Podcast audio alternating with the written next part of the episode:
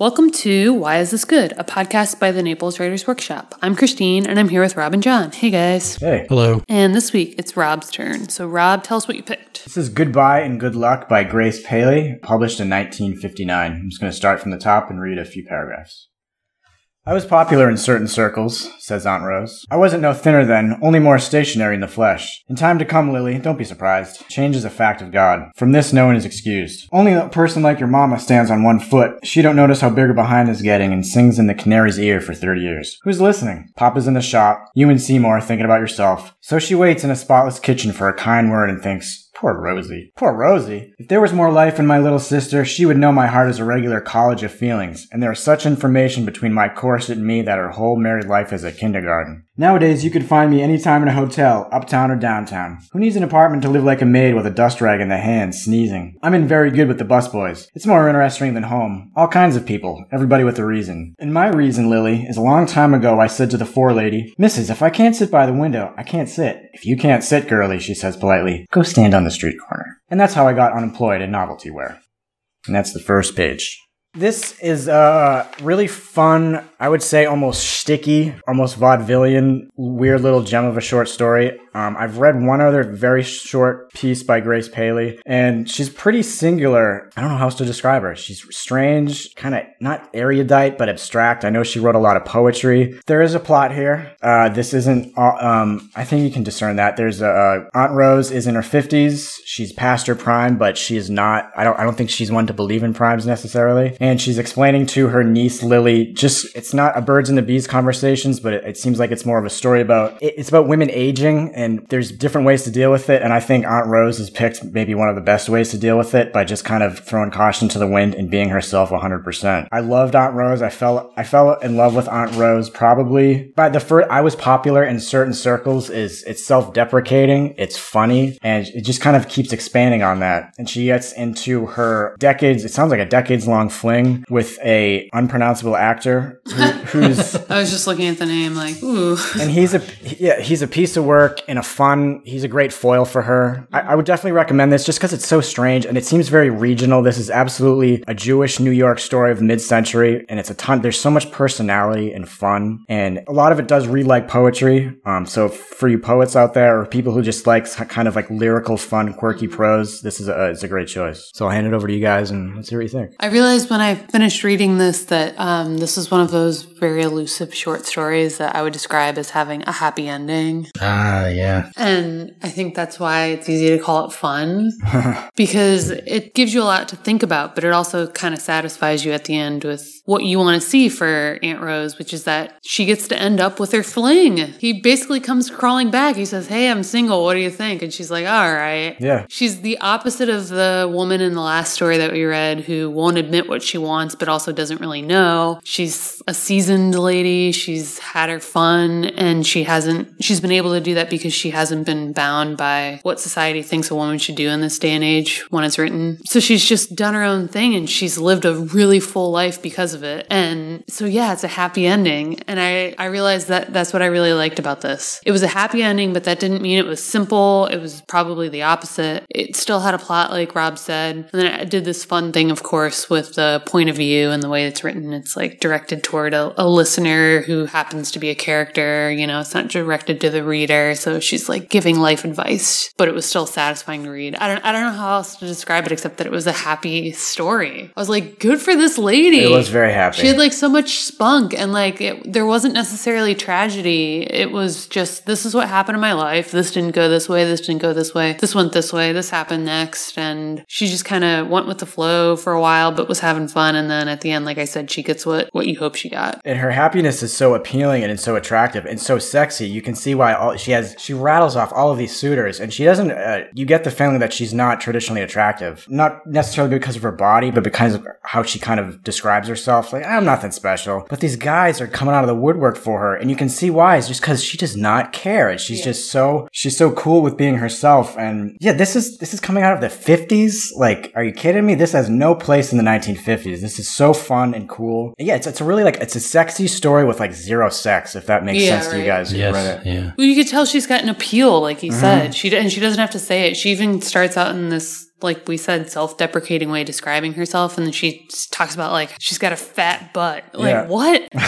But then she goes on to say, like, yeah, casually, oh, these guys are interested in me. And and what I like, I guess, about that, wh- when Rob's saying like it's sexy, for me, it was because she didn't question it. She wasn't confused by it. She was like, yeah, of course, like, Of course, everyone wants me. yeah, not because she's bragging, but she's like, we're having fun. We're both having fun. This is mutual. Nobody necessarily like is after something. It's just the definition of doing what you want to do. So she doesn't even like. I think at one point she turns down the suitor. Right? He kind of says, "Yeah, I got a wife and a kid," and she's like, "What?" Yeah, she's pissed. Yeah. She's as pissed as she gets, which isn't much. No, she just kind of says, "Okay, well, this is it then," and he, and he respects it, which is interesting. And they just kind of move on, and that's why it's so nice when he comes back around and he kind of learns something from her. Right? She put her foot down, and so he knows that's off limits. And then when he ends up getting a divorce, he calls her right back up, and he's like, "Let's pick up where we left off." And she says, "Okay, that's fair." Like you feel like she's a woman in power, like of her own story, even if it's winding and she doesn't necessarily have like a set direction. She's just such an interesting character that way. Yeah. And I think that where you left off in the beginning here just sets that tone for every everything that happens after. It's like if you can't sit girly, she says politely, go stand on the street corner. And that's how I got unemployed in novelty wear. She's she's showing us right away that she's not going to take any crap. She's just going to do what she wants to do. She's she's in charge of herself. And th- this really is an empowering, yeah, it's obviously an empowering tale for women. Particularly, I love the part where we're in the play, we're, we're at the play the first time and she's seeing her, um, or she, she's seeing her fling for the first time on stage. And all of these girls are catcalling him and it's so funny. And the, the way that the narrator, the way Aunt Rose sets it up is, yeah, she doesn't know if uh, all these women's husbands are working late or if maybe they're on leave or something, but they're all there and they're just living it up for this guy. It's like they're at a Chippendales something and it's just,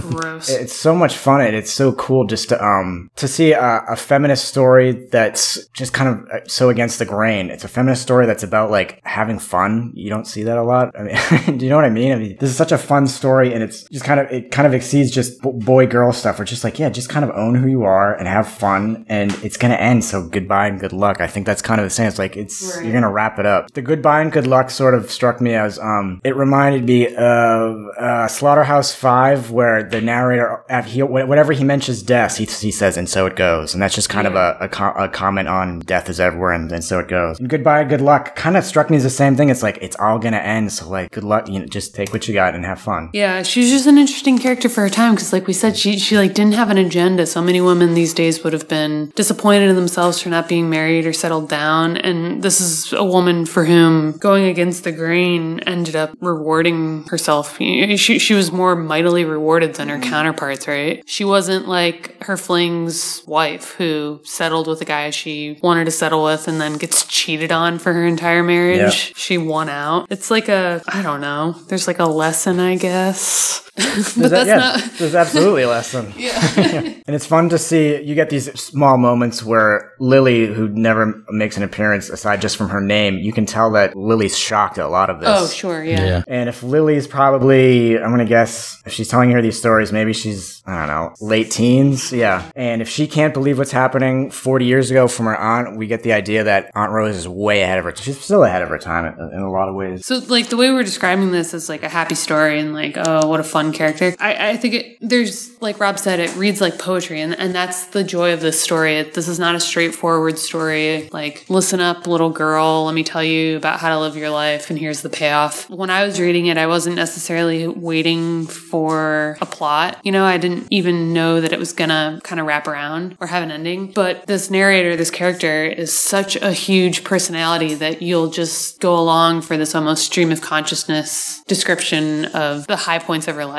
So she, like you said, she she describes th- that like that first scene is her meeting her fling for the first time when he's on stage. So you spend a lot of time in that theater, and then you spend a lot of time with like her having a drink with him afterwards, and then you kind of like zip over the years and decades, and then you kind of realize at some point halfway through the story maybe that it's going to be a story about this fling. Yeah. Yeah. Yeah, that's, that's, yeah, it was really, uh, that was a cool twist. Like, oh, this is, I guess it's just about this guy. Yeah. Because you, you really think it's going to be, I don't know, that it's going to end a different way. But I would have read anything. She like once she finally got into it, this character was just such a strong character. Yeah, I was a little bummed when it ended. It's a short story. This is a 10 pager max. I think it's probably worth the like reading a couple of the lines that like Yeah, I was just thinking that. Here's one one instance that I liked. Uh, we made for him a great dinner of honor, and we're talking about the actor here that she she's with. At this dinner, I said to him for the last time, I thought, "Goodbye, dear friend. Topic of my life. Now we part." Topic of my life, like gave me pause. Like, God, that's beautiful.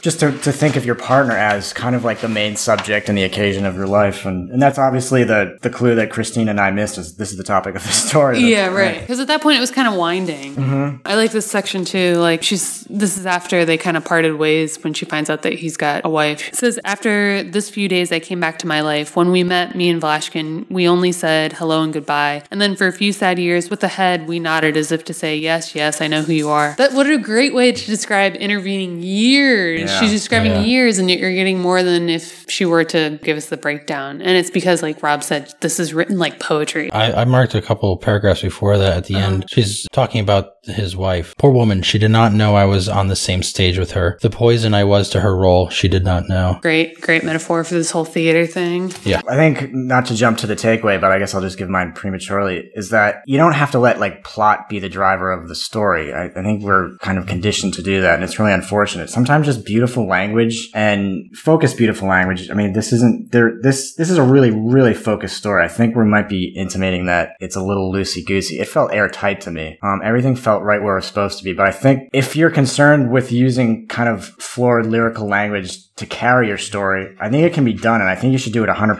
because there's there's not enough people like this in the mainstream, and it's so much fun to read. It's so much different. Yeah, that's the thing. That's the biggest takeaway from this is yeah, it's a cool story, but the way it's written is what makes it fun to read. This is another cool little paragraph that I thought was like almost kind of annoying poetry, but then she pulled back and it was funny. So it says, So the story creeps to an end. I love that one. And then she says, I noticed at first on my mother's face the rotten handwriting of time scribbled up and down her cheeks across her forehead, back and forth. A child could read. It said old, old, old. But it troubled my heart most to see these realities scratched on Vlashkin's wonderful expression. So when she's describing age as being handwritten, I was like, that's kind of. But she says old, old, old, and it's like, okay, she's still being funny. She's like aware of even the way that she's talking to Lily about these things. And and the whole thing too is um she's describing Blashkin not in a condescending way or even an angry or mean way. She's just like, this was him and this is what he did. And yeah, he had a wife. And she even tells Lily at some point, oh, don't be surprised that that happens, uh, but don't worry about it. Treating another character in a story that way is always interesting too. Like she just felt like she had the upper hand as a character the whole time. Yeah, I think that's because she's 100% accepting of herself.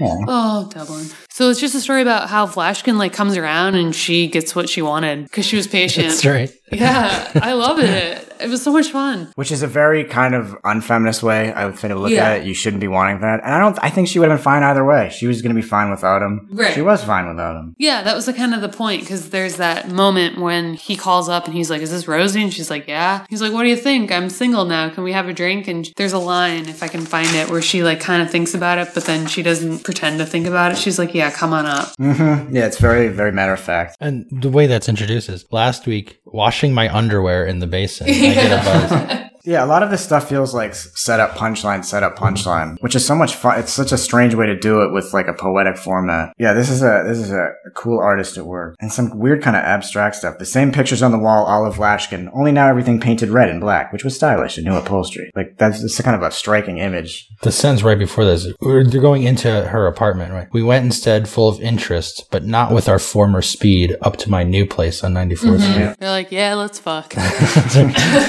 this is the part where like Vlashkin is basically asking her out for what's going to be the current relationship, and he says, First, could I ask you to dinner in the theater uptown? Of course. After this, we are old friends. I have money to burn. What your heart desires. Others are like grass. The north wind of time has cut out their heart. Of you, Rosie, I recreate only kindness. What a woman should be to a man, you were to me. Do you think, Rosie, a couple of old pals like us could have a few good times among the material things of this world? Which sounds great, right? He's like, let's blow money and fuck. I'm down.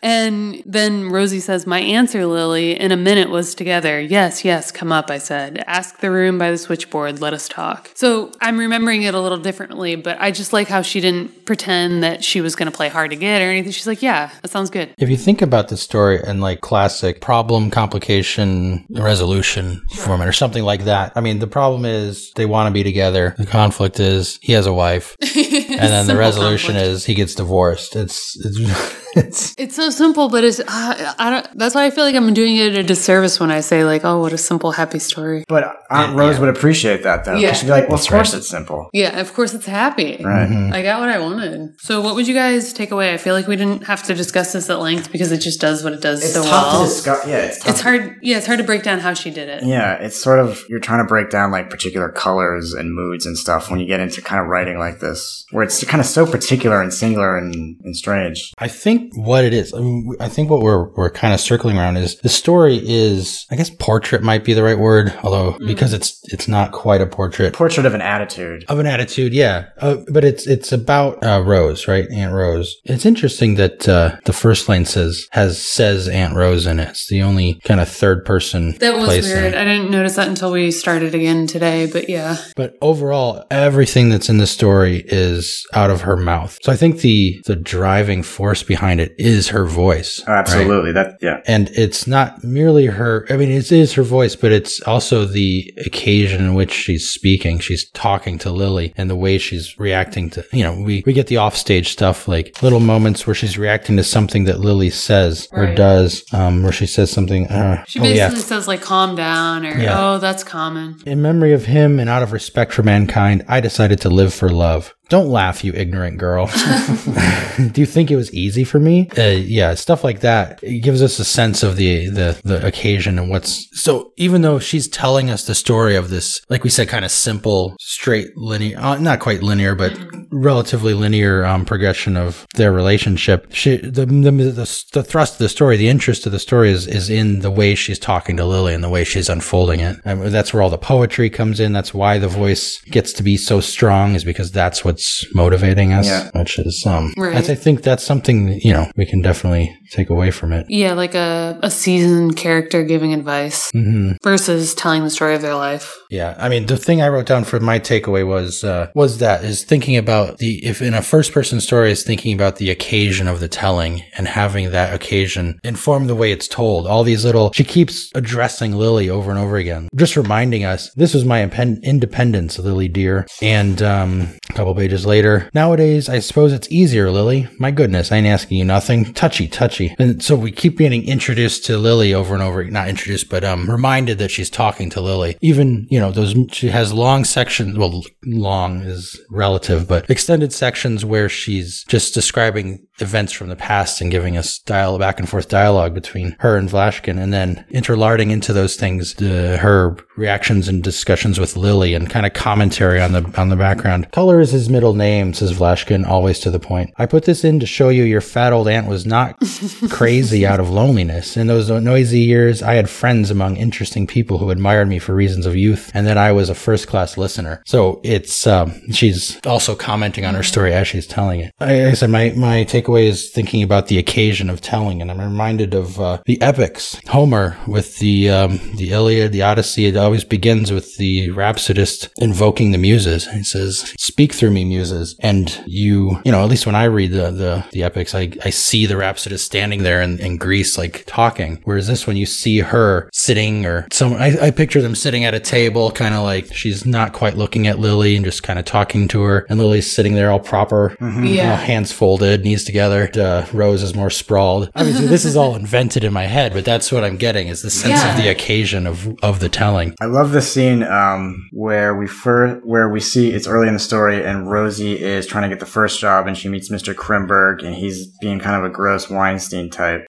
and she handles it with um, class and she takes the high road by totally re- reducing his advances and Yeah. and she she kind of address he said he makes an advance at her and she kind kind of sets up what she's going to say by saying, everybody likes kindness. I said to him, only don't be fresh and we'll make a good bargain. So it's like, all right, let's get past all the stupid, st- your gross sex stuff Yeah, right, now. Let's get to the money part. So it's, and that's like, I'm taking control. I'm going to be the guy here. Let's get down to the bottom line. It, it was great to see that she just great at diffusing the situations like that. Yeah, Mm-hmm. she's just an easy person to root for. And uh, everybody likes kindness. I mean, if we're looking for a lesson, I think we're, we're seeing one right there. And even though that sounds like, you know, a platitude or something silly, it's, that's really major. Right. You're just seeing someone who's happy and, and doing their thing. I love it. Well, I guess like compared to the last two stories that we read for the session, so gender studies, where she doesn't have sex with the Trump supporter, but she wanted to. And then the Lady Tigers, where we kind of end before we really see how the story pans out. We know that he's going to get help, he's going to leave the crash, but we don't really see him dealing with the aftermath. I guess my takeaway would be this is an example of a story with an ending that you wanted to see, and it was still satisfying, not necessarily because of the ending. That was like a bonus, right? That was like the icing that we got to see her happy and married to a guy that the lesson of the story was like she pined for, but not too much. She still had fun. And it was successful that way because this was such a strong character, right? Like you can you can have a happy story that doesn't feel simple and boring almost if the added layer is this really complex character that jumps off the page. And that's, that's, that's hard to do to make a great Yeah. voice like that. It's I mean, definitely not easy.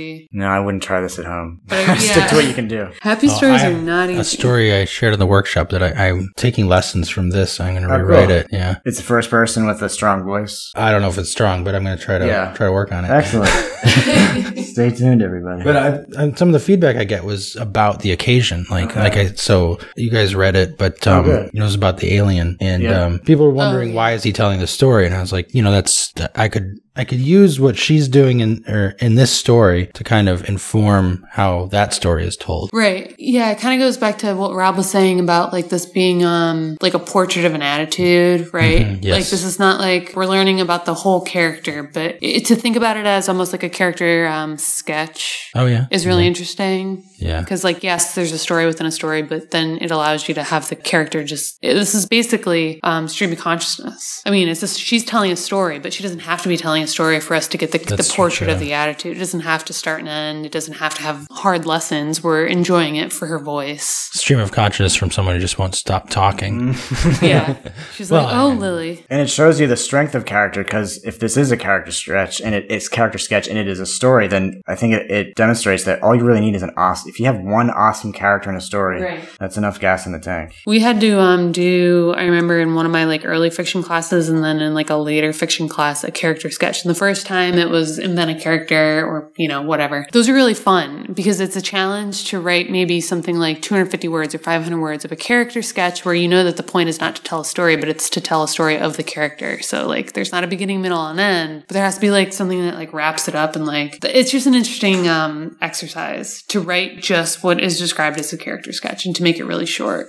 I mentioned um, a couple episodes ago about that exercise of writing, trying to get into your character's head by writing something from their point of view. Uh, you know, this could have been one of those exercises that became its own really cool story. Right. Stood on its own. N- no wasted effort. No. No, that's wasted for effort. sure, isn't it? Yeah. Awesome. Thanks, guys. Good night.